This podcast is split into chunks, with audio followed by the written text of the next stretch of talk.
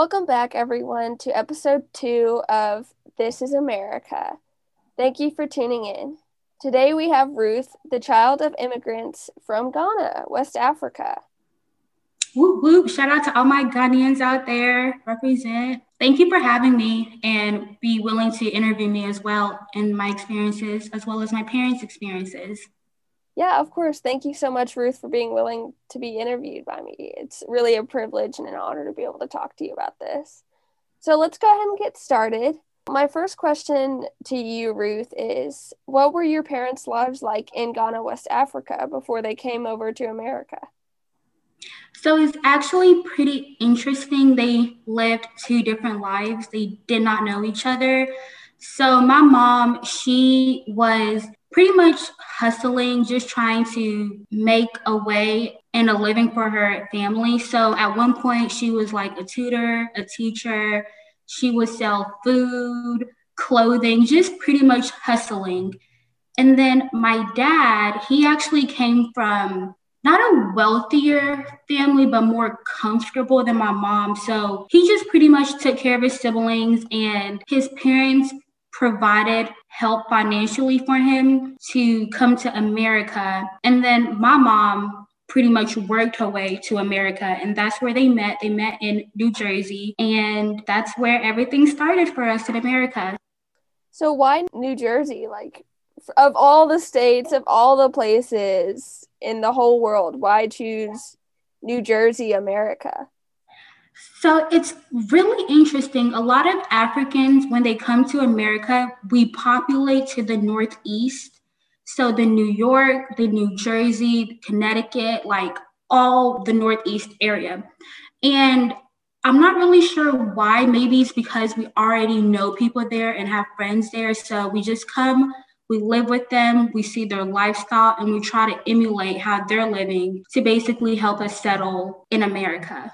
So when did they decide to move? Like what prompted your parents to end up taking that big leap from Ghana, West Africa and come to America? Pretty much what any immigrant says, a better life. They knew that America, the American dream, you hear about it when you're international and you hear about all the opportunities America has to offer. My mom growing up, none of her family members ever lived in America, but she was always like, I'm going to come to America, I'm going to have kids in America, and we're going to have the American dream. That was her dream, and she made it happen. And for my father, he just had an opportunity to come to America and better his life as well with just earning more money, sending the money back home, and supporting our family back home in Ghana. So that's what most of immigrants do.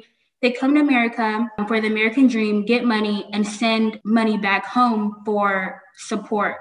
Support for people in villages, our family, school back home, just to take care of other people, not just people here or our immediate family here in America.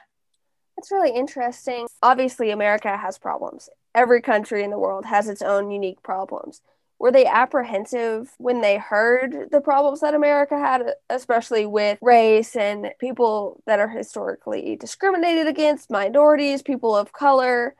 Was there any hesitancy that they had that, or worry that they had that they would come to America and have to face this? So I actually talked to my parents about this. They came to America about 30 years ago. And they said America 30 years ago was so different. It was pretty much like everyone was grinding. There, it felt like peace, but racism was kind of it wasn't so out there as how it is now back in like the 90s or 80s for some reason. Like racism did exist back then but people were not so prevalent to show their racism. So they were just living their life being 20 year olds um, thriving in a new state in a new country. And they really did not know America had this much racism until recently and all the things coming out. But when they were in Ghana, America just seemed like heaven for them. And that's where they wanted to be. Yeah, because there's Will Smith, I know, has been quoted on saying racism existed. It's always existed. It's always been prevalent. It's only now that you're seeing it. Yeah. Obviously, I don't want to like have tokenism and ask, you know, have you represent your entire uh, community, but do you think that it's better, or maybe your parents think that it's better to have it out in the open now and have to see all this darkness and all these issues to potentially resolve them and help fix them?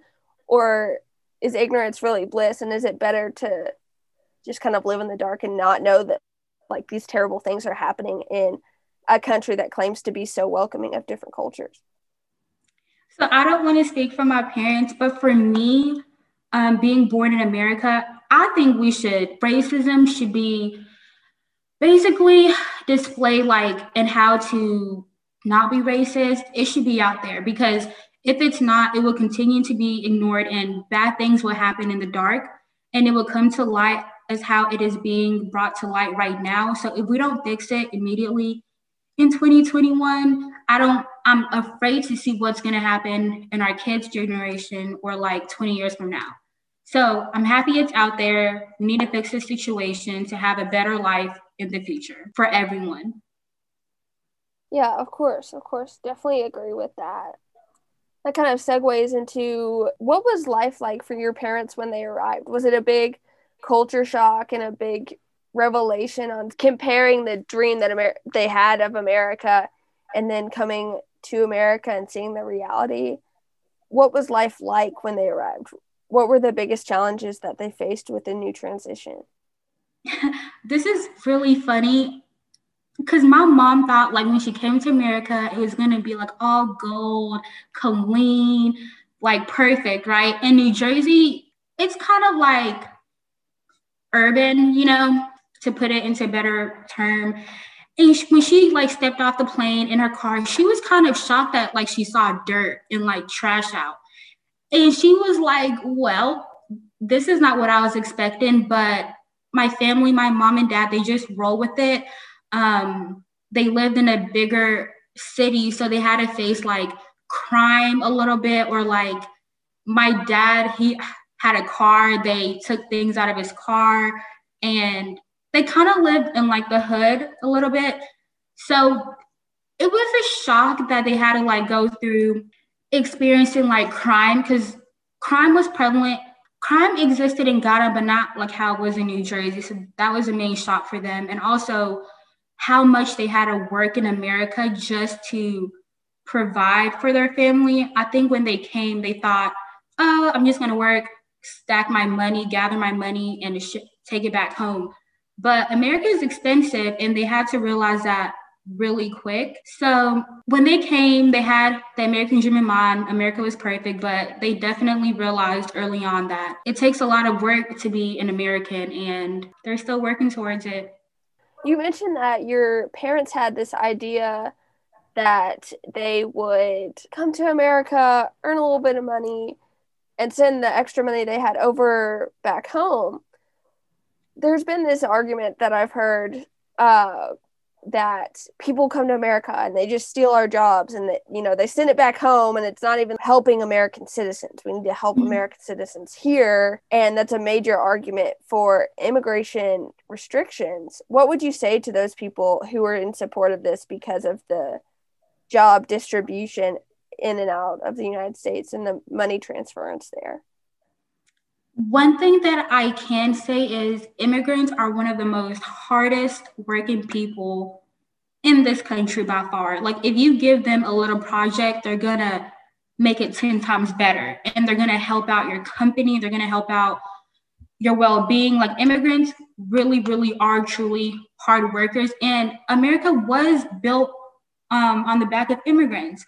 Academically, you see a lot of immigrant children just having straight A's, scholarships, grinding, trying to get good jobs. And usually immigrant children, they stay in America. So you see the benefits that you've provided for us, you know? Um, even with Barack Obama, like he had immigrant family or like like he his grandma was from Kenya or pretty sure, but like he became pre- the president of the United States. So it's not just like you're wasting all of these resources on immigrants and you're never seeing it. You're seeing it in the economy, you're seeing it in politics, you're seeing it everywhere. So just appreciate the immigrants that are in America. We're hard workers. You told me that you were born in America. Would you ever consider going to Ghana and meeting family and even potentially staying there? So one thing I'm very appreciative for um, of my parents, they sent me and my siblings back home in Ghana to live there. So I lived in Ghana for four years, and my siblings lived there longer than me. But it was cool to basically experience the culture, the food, the clothing, the language. And when I was 14, we went back home to Ghana, and we typically go back home often if we have the money to. Plane tickets, they're not cheap, they're over a thousand dollars. So you don't see us flying back and forth. But going to Ghana is really incredible. I love talking to my family in our native language, and it feels like home. It feels like I belong there. And even though I do belong in America too, it's just I can be 100% myself in Ghana without being ashamed of my culture or my background. That's really awesome. I that does make uh, cause me to also question. I've heard from other friends that I've had that have had a background of maybe their parents or them themselves have been born in a different country. And when they go to a country that part of their identity is from, they often say that they feel like they stick out. They feel like they're almost an island, an island within an ocean. They're surrounded by something that they're so similar to, but they themselves are an uh, their own unique identity. Mm-hmm. Do you ever experience that? And if not, why do you think that you're able to just totally fit into the a culture that you weren't necessarily born 100% into? I feel like I fit in because my parents raised me as African, an African child, but in America. After school, when we ate dinner, we ate African food. They were speaking Twi, that's our native language in Ghana. They were speaking Twi to me. So it was just like I was being raised as an African kid in Kentucky, which is awesome. So when I went back home to Ghana, my family, they were eating fufu. I'm like, I'm gonna eat some too. And they were just like, oh, what? Like, you eat this? And I'm like, yeah, like, I'm 100% like you all. I speak the same language. I can dress like you all, cook. I think my parents did a really, really good job of still making us feel like African children in a whole new country for us. That dish that you mentioned, what is what is that? What is what's in it? Like how do you make it? So fufu has become actually pretty popular in America, but it's like a round ball of like flour that's squishy.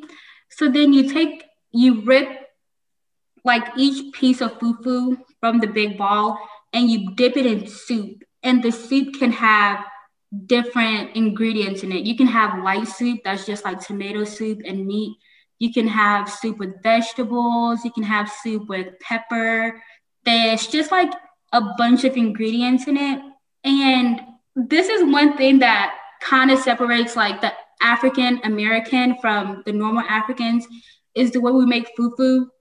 America, everything you can warm it in the microwave. So we make fufu from a box. Like it's pretty much like a pancake box and we make it in the microwave. But when we go back home, they're like getting the fresh, I don't even know what fufu is made out of, like the fresh vegetable, pounding it, rolling it into a ball.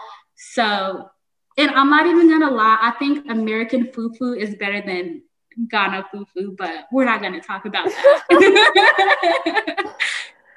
That's I love that. That's so like so American. Put it in the microwave, just nuke it. Don't even yeah. from scratch. It's literally so like funny. pancakes. Like it's crazy. I love that. I love that. So what is your favorite part about your African identity? Because obviously there are, there are different identities within the African culture. There's the black identity, the African identity, African American. Where do you identify and why?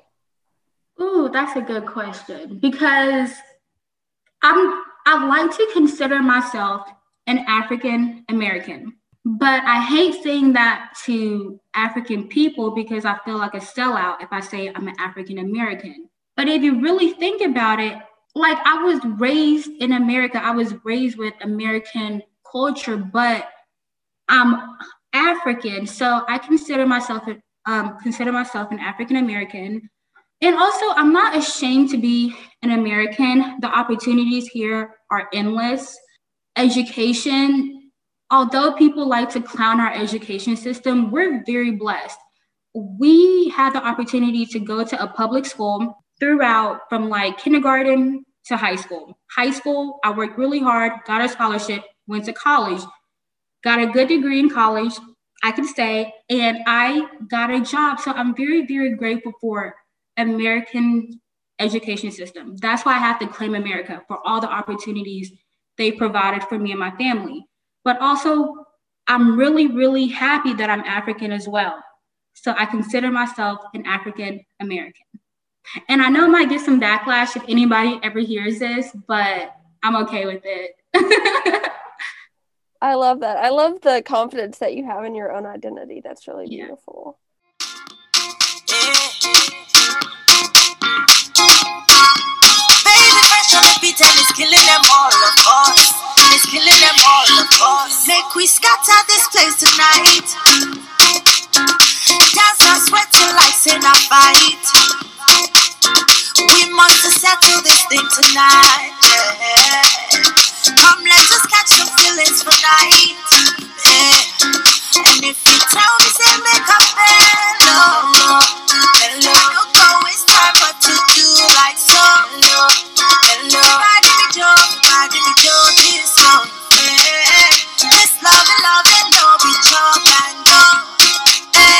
because of you, I get to go. All over, all over. This feeling got me falling all over all over. Get me for body, oh. All over, all over. I make you make me spend this money, oh. All over, all over. because of you, eh, I get to go strong. All over, all over.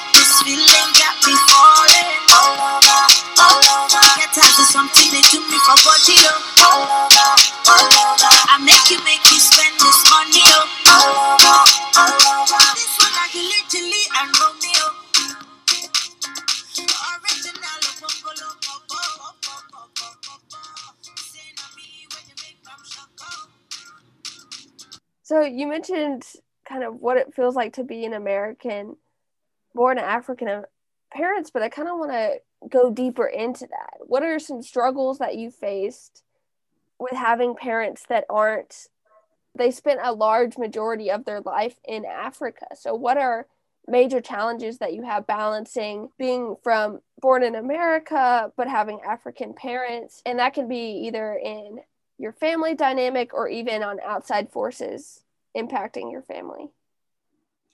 That's a really good question. I think if you asked most immigrant kids who were born and raised in America, you have to be quote unquote great. You don't have time to slip up. Once you hit elementary school, you automatically know you have to get good grades, you got to get a scholarship, go to college, get a good career there's like you don't even talk about it at home is just an unspoken rule. So it was even though my parents didn't pressure my family and I, again, it was an unspoken rule. So I was grinding so hard in middle school for what I'm a kid, but like I would spend so much hours studying researching in high school, the same thing, studying, researching. I didn't get to have the normal high school experience. I did not get to go to a lot of like football games, basketball games, because I, again, I was studying. And sometimes as an immigrant kid, it's scary, you know, like you kind of feel like my parents worked this hard to come to America and they provided me with this opportunity. I have to do better than what they did. I have to get a great job to provide, not even provide, but to just show them like, I respect what you did and look at where we are now. But as a 24 year old now, and even when I was younger, I don't think kids should experience that much pressure on them at an early age. I felt that I had to be perfect. And I remember when I was a RA and I was like 21, 20 years old, I had so much on my plate. I was an RA, I was an engineering student, I was working, and my supervisor, my RD, just asked me how I was doing or how I felt. And I just broke down crying for like 10 minutes. And I'm like, I feel so much pressure. Like, I can't do this anymore. Like, I don't want to do this. Like, I just cried in his office. And then after that moment, I realized, like, dang, I have like unspoken problems that I need to work on. And we need to work on it as a whole, as like immigrant kids and immigrants in America. Stop putting pressure on your kids to save the entire country from where you are. Stop putting pressure on your kids to make things happen for your family.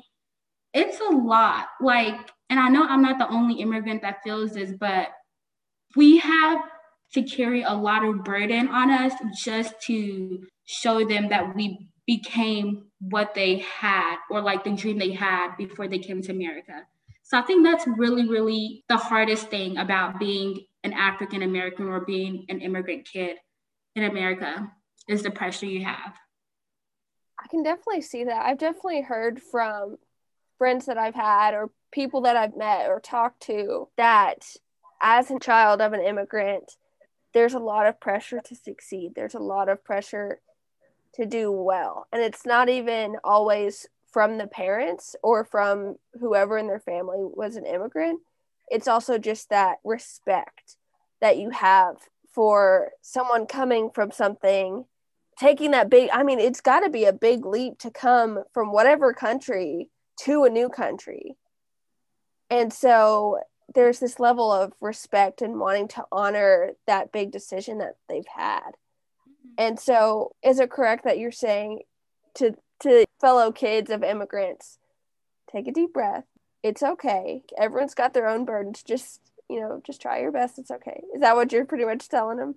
Definitely. I like what you say. Just try your best. And if your best is not like an Ivy League school, an engineering degree, a law degree, you're not a failure. Because I don't know if you've heard of this, but in the African community, it's like if you're not a lawyer, a doctor, or an engineer, you're considered a failure. And when you hear this as a kid, you automatically just be you're like you're just scared because what if you like art? What if you like dance? You don't have the room to do that but i would just say follow your heart do your best and everything will fall into place. And i'm not like one thing i do respect about my parents though they never told me and my siblings ever what to be. But because this was so ingrained in our culture i became an engineer my sister she's in medical school and my brother he's in IT he's in tech. So it's like although our parents did not tell us this we still ended up in that category.